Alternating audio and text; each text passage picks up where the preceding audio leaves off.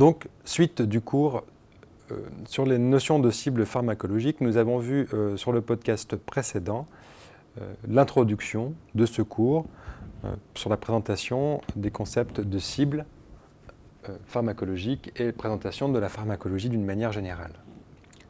Sur ce cours, nous allons vous présenter aujourd'hui donc le principe de cible, quels sont ces différents types de cibles, en détaillant leur origine, leur nature.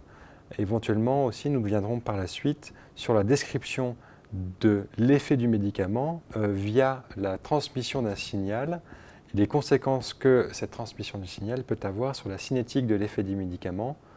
Puis nous viendrons décrire aussi quelles sont les limites de la notion de cible pharmacologique, puisque comme nous l'avons dit dans le cours précédent, il existe majoritairement euh, des médicaments qui agissent sur une cible pharmacologique, mais ce concept a, quand même certaines limites du fait que certains médicaments agissent sans forcément avoir de cible pharmacologique dans l'organisme. Donc un médicament, un principe actif, pour agir, doit se lier à une cible, c'est ce que nous avons vu précédemment. Cette cible se trouve en fait au niveau de la cellule. Nous viendrons par la suite à décrire précisément à quel niveau de la cellule se trouve cette cible. Donc la liaison du médicament, du principe actif à cette cible au niveau cellulaire, va amener par un signal à une réponse cellulaire. Cette réponse cellulaire va engendrer ensuite la réponse d'un organe tout entier, puisque c'est la réponse d'un ensemble de cellules, et la réponse d'un organe va amener à la réponse de l'organisme entier. Donc cette réponse, qu'on a dit, qu'elle était une modification, une restauration ou une correction d'une fonction déjà physiologique existante dans l'organisme. Donc les réponses pharmacologiques sont de trois natures principales. Nous avons des natures contractiles, réponses pharmacologiques contractiles, au niveau du muscle strié ou du muscle lisse. Nous avons aussi des réponses pharmacologiques sécrétoires, avec la sécrétion d'hormones, de neuromédiateurs au niveau de transmission de connexions axoniques, donc connexion neurologique, de sécrétion digestive, ou encore même de cytokines, c'est-à-dire sécrétoires au niveau des cellules de l'immunité. Cette réponse pharmacologique peut être aussi de nature métabolique, avec la synthèse de protéines, de lipides, de glucides, éventuellement le déclenchement de multiplication cellulaire. On peut aussi être une réponse métabolique, voire catabolique, puisque cette réponse cellulaire, cette réponse peut être aussi induire la dégradation, la consommation de protéines, de lipides ou de glucides. Donc il existe des cibles au niveau cellulaire et ces cibles peuvent être de différents types. Majoritairement, ces cibles sont des cibles protéiques. Donc des protéines de la cellule qui peuvent être des récepteurs de médiateurs, des enzymes ou encore des canaux ioniques ou des transporteurs au niveau de la membrane plasmatique. Mais ces cibles peuvent être très bien aussi de l'ADN, voire de l'ARN, ARNM, ARN messager, ARN ribosomal, voire ARN de transfert de temps en temps. La localisation aussi de ces cibles, principalement protéiques, peut être de trois types au niveau de la cellule, peut être au niveau de la membrane plasmatique, donc à l'interface entre le milieu extracellulaire et la cellule, mais également au niveau du cytosol, c'est-à-dire qu'on peut avoir des récepteurs au niveau des cibles pharmacologiques au niveau même, à l'intérieur de la cellule, au niveau du cytoplasme. Et on peut aussi avoir des cibles pharmacologiques au niveau des organites intracellulaires, donc parfois dans le noyau, donc c'est le cas quand la cible est de l'ADN, mais aussi d'organites intracellulaires comme le lysosome, le réticulum endoplasmique lisse ou granulaire, ou encore l'appareil de Golgi. Donc ces cibles, nous avons dit qu'elles étaient composées à 90%, donc majoritairement, de protéines. Donc dans ces protéines, on retrouve quoi? On retrouve essentiellement des récepteurs membranaires, donc des récepteurs qui vont se trouver sur la membrane plasmatique, des récepteurs aussi nucléaires. Là, on parle de récepteurs au niveau cytosolique ou au niveau même euh, du noyau. On peut avoir des cibles protéiques de type enzymatique. Et parmi ces protéines, on peut encore avoir aussi à 15% des canaux, des pompes ioniques et transporteurs qui sont eux aussi majoritairement au niveau de la membrane plasmatique, mais certains d'entre eux sont aussi au niveau de la membrane du réticulum endoplasmique. Pour le reste, les 10% restants, soit la cible est aujourd'hui inconnue, et c'est encore le cas pour certains médicaments, ou sinon, cette cible sont des acides nucléiques de type ADN ou ARN.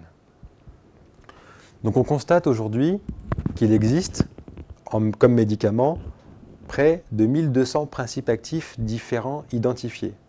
Nous avons à ce jour identifié, pour ces 1200 principes actifs, 330 cibles moléculaires cellulaires.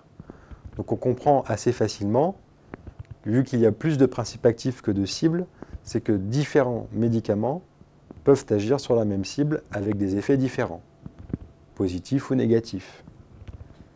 Donc aujourd'hui, il existe près de 10 000 euh, cibles, il existe près de 10 000 protéines décrites dans l'organisme et seulement 330 d'entre elles sont exploitées comme le cible moléculaire, comme le cible pharmacologique.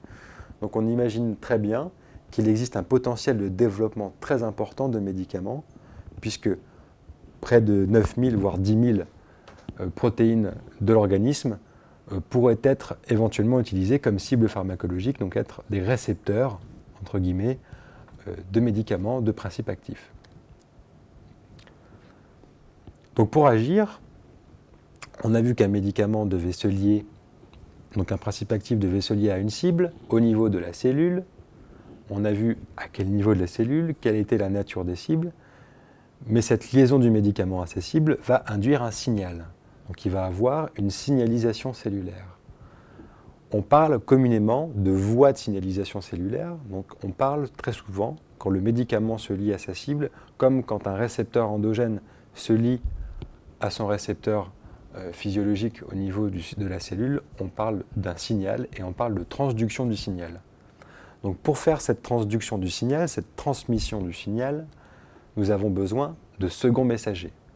Ces seconds messagers peuvent être classés en trois types. Premièrement, euh, des ions avec euh, le signal qui va être une modification de la perméabilité ionique. Ces ions sont très souvent du sodium, du potassium, quand on veut générer des potentiels d'action, mais aussi du calcium dans les réponses très souvent contractiles.